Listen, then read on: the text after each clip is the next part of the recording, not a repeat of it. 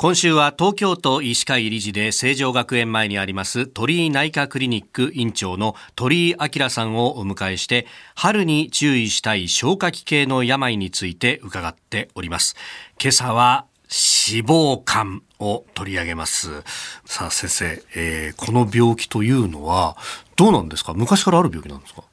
最近非常に多くなってきてます。いわゆる現代病の一つですし、えー、生活習慣病の一つでもあります、えー、昔はあのアメリカでは20年から30年ぐらい前からこの脂肪肝と逆流性食道炎、えー、どちらもあの食べ過ぎの運動不足で起きる病気ですけども、はい、これが注目されてました。で最近では日本でもまあ非常に多くなって、えーまあ、予備軍は3人に1人ぐらいいるんじゃないかということが今言われてます。確かにさ、はい、胃カメラ飲むとさ逆流性食道炎もこれは指摘されるんだよ。あやっぱり。うん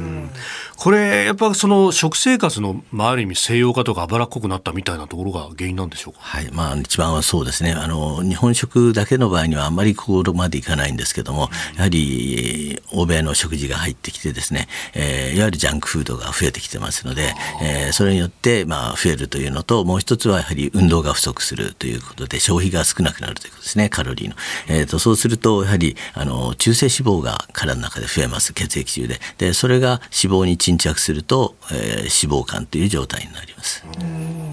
この脂肪肝っていうのも、まあ、よく酒飲みの間で聞いたりなんかしますけどお酒の作用ってありますか？お酒はかなり影響があります。で、えーとまあ、ここの今脂肪肝って言ってるのはその非アルコール性の脂肪肝のことを指してるんですけどもアルコールっていうのはアルコール自体があの肝臓を悪くするというのがありますけどもう一つは、えー、中性脂肪を一気に上げてしまいます。ですから血中の中性脂肪が上がってそれが肝臓に沈着するという、えー、両方の作用によってお酒は悪さをするということが言われてます。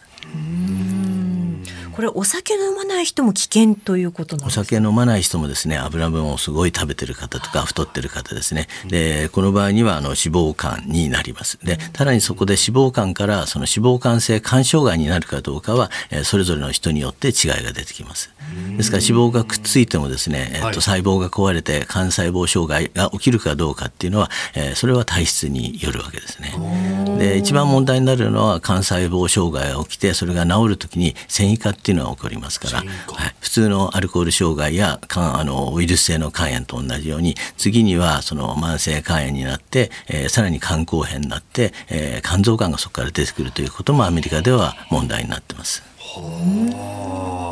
これ脂肪肝そのものは何かこう自覚的な症状が出たりってのはあるんですか？ほとんどないですね。じわじわきますから。それで、えーとまあ、肝臓っていうのは沈黙の臓器って言われるぐらいにほとんど症状がないです。ですからよっぽど肝炎がひどくて、えー、一気にその腫れたりする時に、まあ、皮脈が進展されて少し症状が出る程度で普通はあの脂肪肝の場合にはほとんど症状はないです。皮脈が進展されてたあの肝臓の正面に膜があるんですね、はい、ですから、えーと、肝炎が例えば、えー、B 型肝炎とか C 型肝炎で一気に悪くなった場合には、そこがこう肝臓が腫れますからそれによって、えー、不快感があるんですけども。周りの膜がこう膨張して押されて、ね、でそれ以外の場合っていうのは残念ながら肝臓はまるっきり症状がないです。だから肝臓がんがあってもほとんど症状が最初は出ないことが多い、えー、まあ本当に沈黙の臓器。ですから逆に検診をしたりとかいろいろな画像診断をすることによって早期に見つけるっていうのが大切になります。でこれ脂肪肝でその生活習慣ある程度改善していけばこれ普通の肝臓に戻っていくんですか？はい、あのある程度まで繊維化が進むと戻らないんですけども、えー、最初の脂肪肝の状態でしたら十分に戻ります。で特にですね血液中の中性脂肪を戻してあげると、はい、まあ、どんどん運び出されますからそうすることによって脂肪肝は良くなるという形ですね。そうか。そうすると毎年ちゃんと健康診断を受けてそれで自分の状態チェックしながら生活習慣を意識していけば十分に対応ができるそうですね。あの、見て、ああと思うだけじゃなくて、ちゃんと直す、あの、生活習慣を直していくのがやっぱり大切だと思います。おっしゃる通り耳が痛い話ですね。いいじゃなくてね。えー、ということで、えー、鳥内科クリニック院長鳥居明さんにお話を伺っております。先生、明日もよろしくお願いします。よろしくお願いします。